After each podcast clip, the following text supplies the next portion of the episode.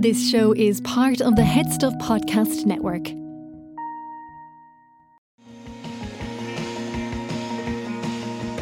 Hello, hello, hello. Welcome to I Know That Face, the only podcast which honours the often underappreciated by the masses work of character actors. I'm Stephen Porzio.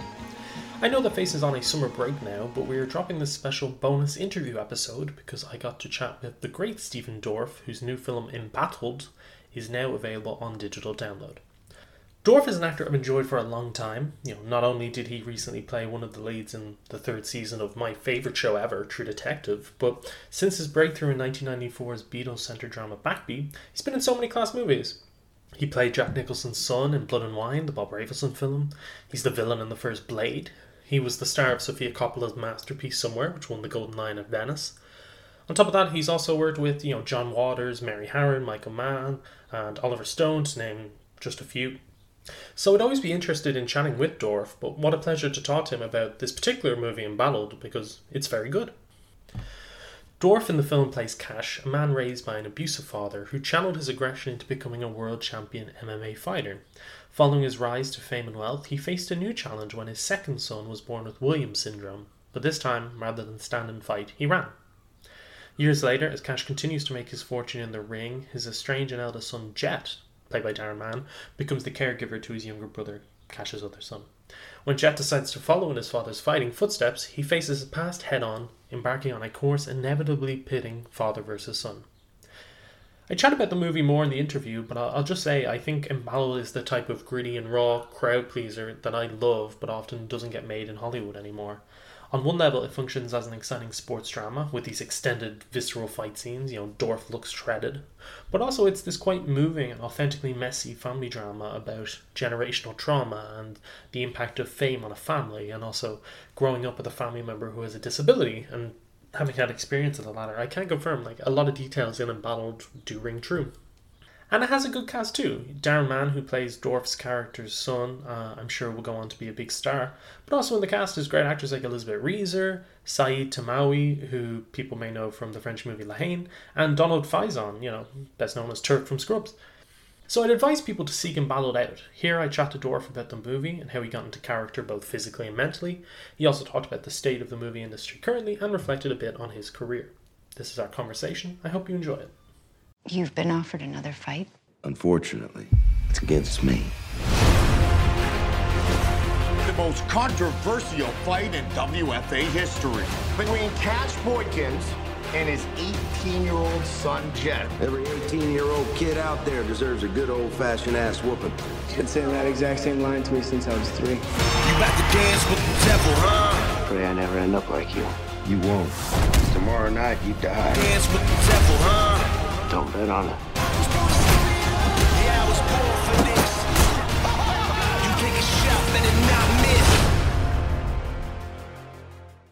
Hey, Stephen, how are you?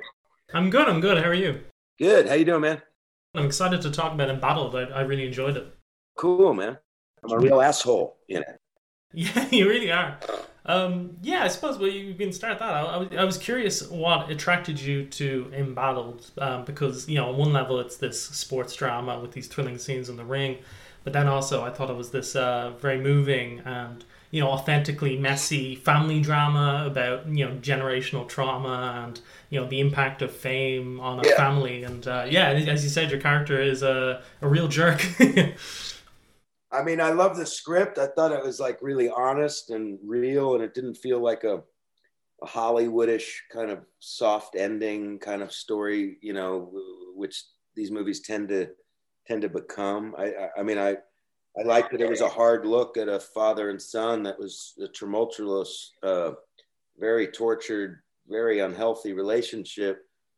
The mindset of a champion, the you know, uh, and and set against the backdrop of of MMA, which you know has become such a popular sport around the world and has basically diminished the sport of boxing to zero um, uh, in my in my book. But um, I just haven't seen any strong films really set against this backdrop yet. It's a sport that every month everybody's buying the pay per view and is obsessed with. So I looked at it as that. Then I got into the character and I thought, geez, what a monster this guy is that I'm about to play. And and physically, I knew he had to look different. He had to feel different.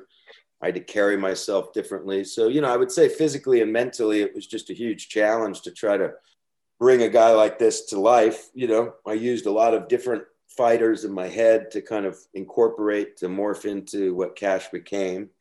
Obviously, there's some Conor McGregor, there's a Mayweather sensibility as far as business, there's a Cowboy Cerrone sensibility in there.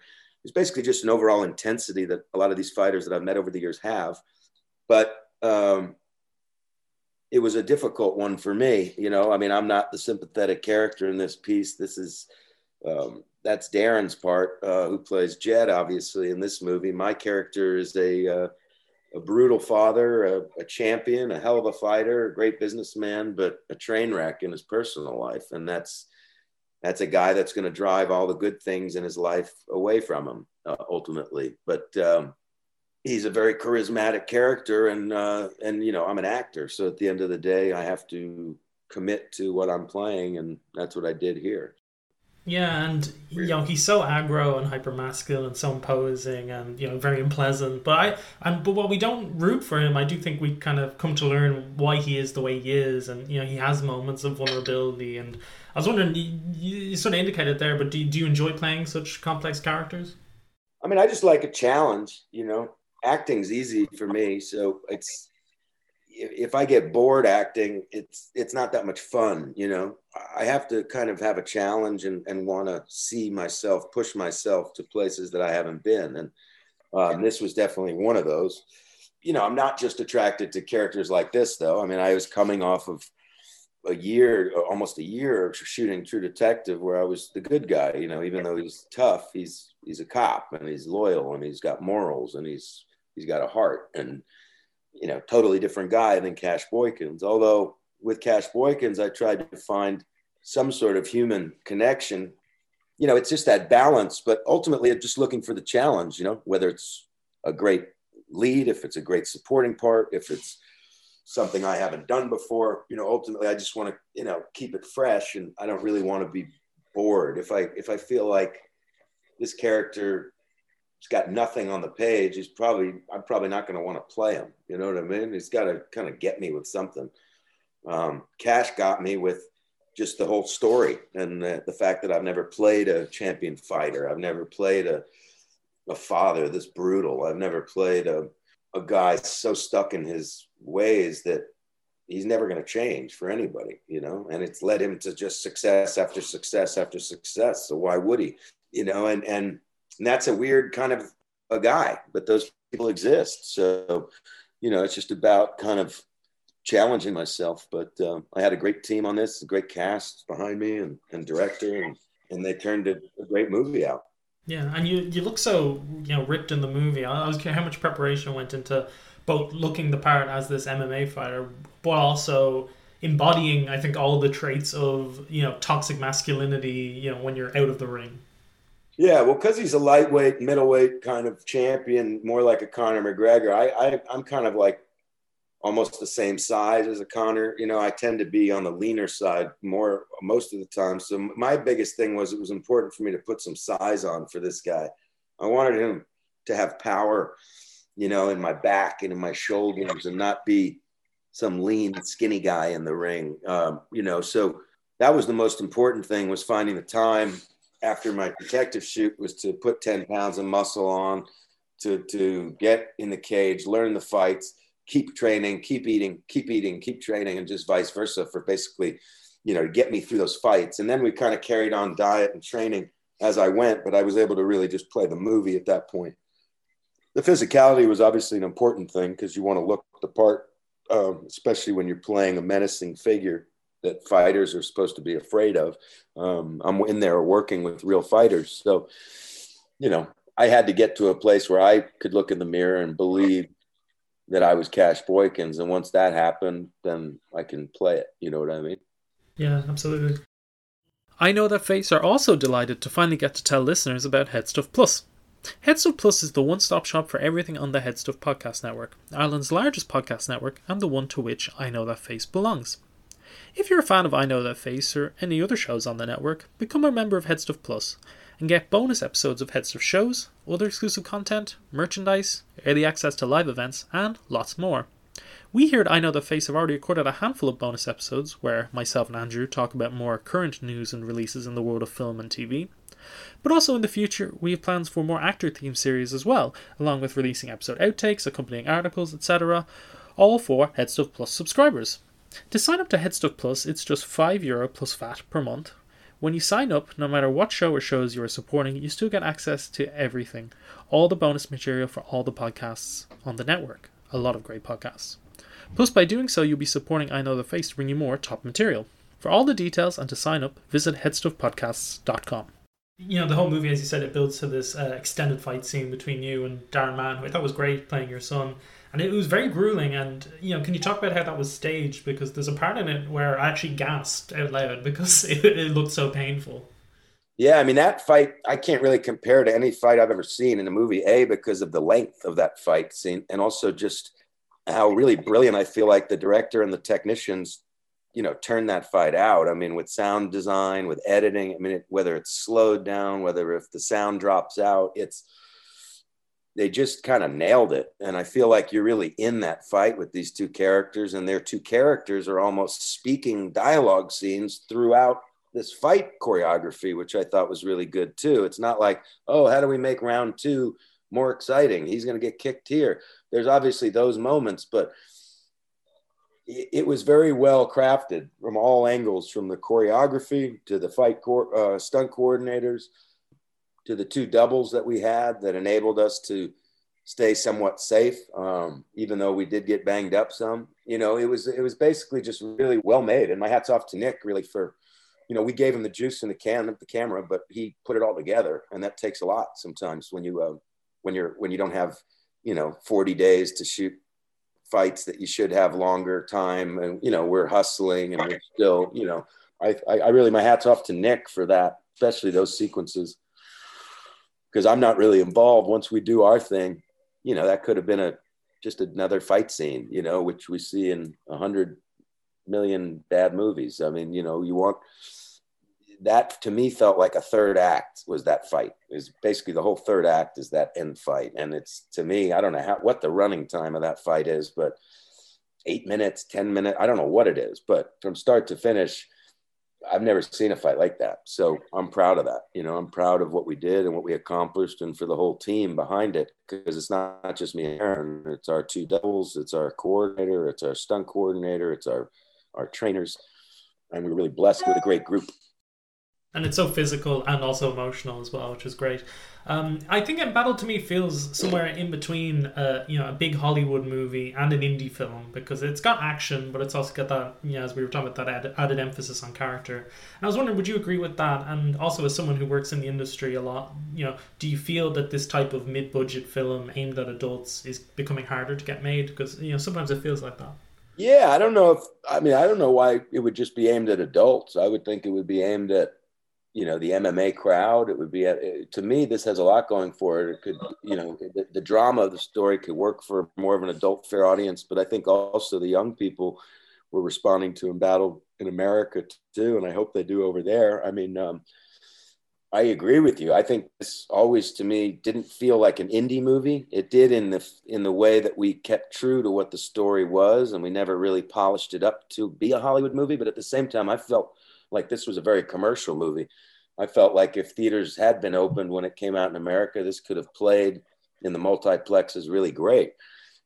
You know, but it's interesting because an indie company released it in America, you know, IFC, which I thought was an odd choice. But then again, Universal's releasing it overseas. So that and in all the big markets over there, which I find interesting because you know you have this much bigger distributor releasing it um, there and then you have a smaller distributor that looked at it more what was the budget of the movie which to me budgets don't really have anything to do with what's commercial and what's not. You know you can do a movie like uh, my greek wedding whatever the hell and it could cost two million dollars and it could make 400 million. There's four four weddings and a funeral you know uh, uh, you know or you can make a movie that's a hundred million dollars and it doesn't make 10 million bucks. So you know you don't really it's really in the heart of what the film is and how it plays I think there are indie things about this movie, but I also think there are Hollywood moments as well.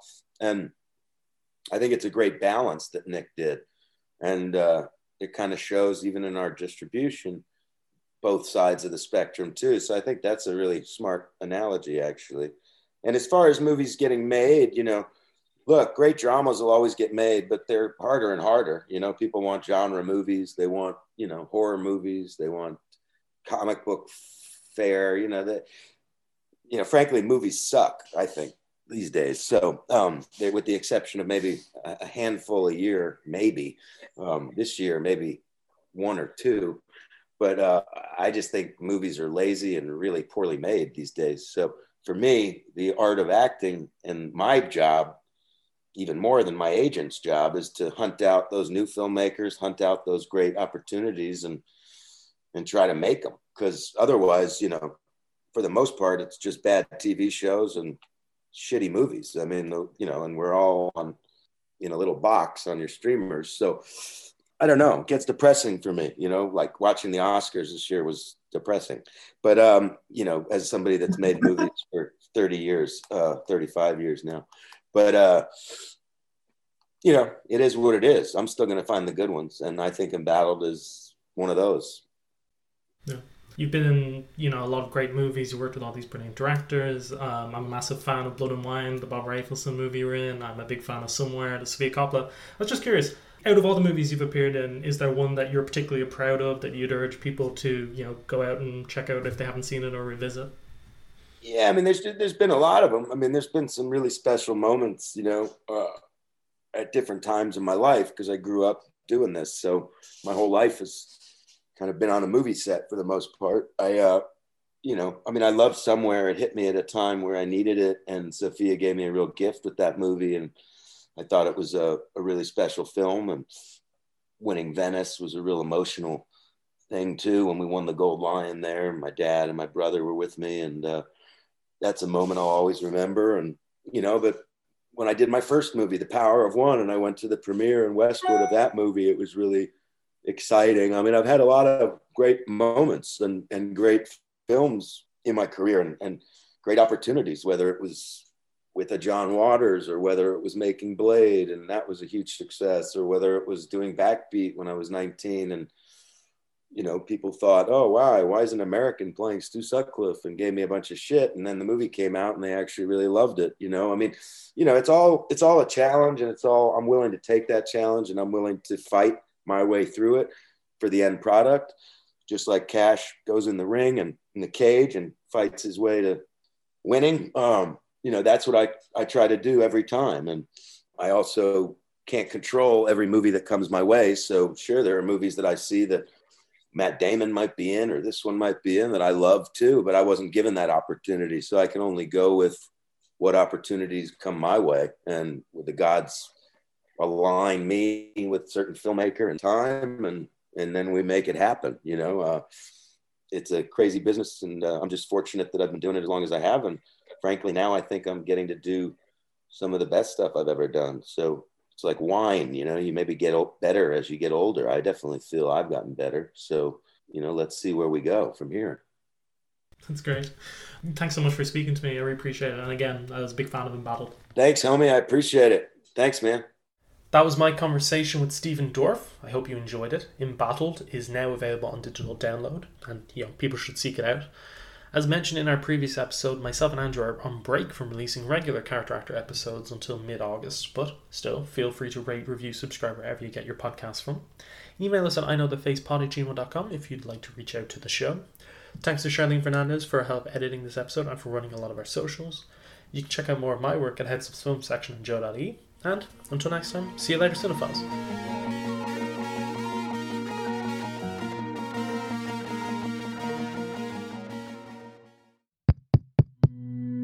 This show is part of the Head Stuff Podcast Network, a hub for the creative and the curious. Shows are produced in association with Headstuff and the Podcast Studios Dublin. Find out more or become a member at headstuffpodcasts.com.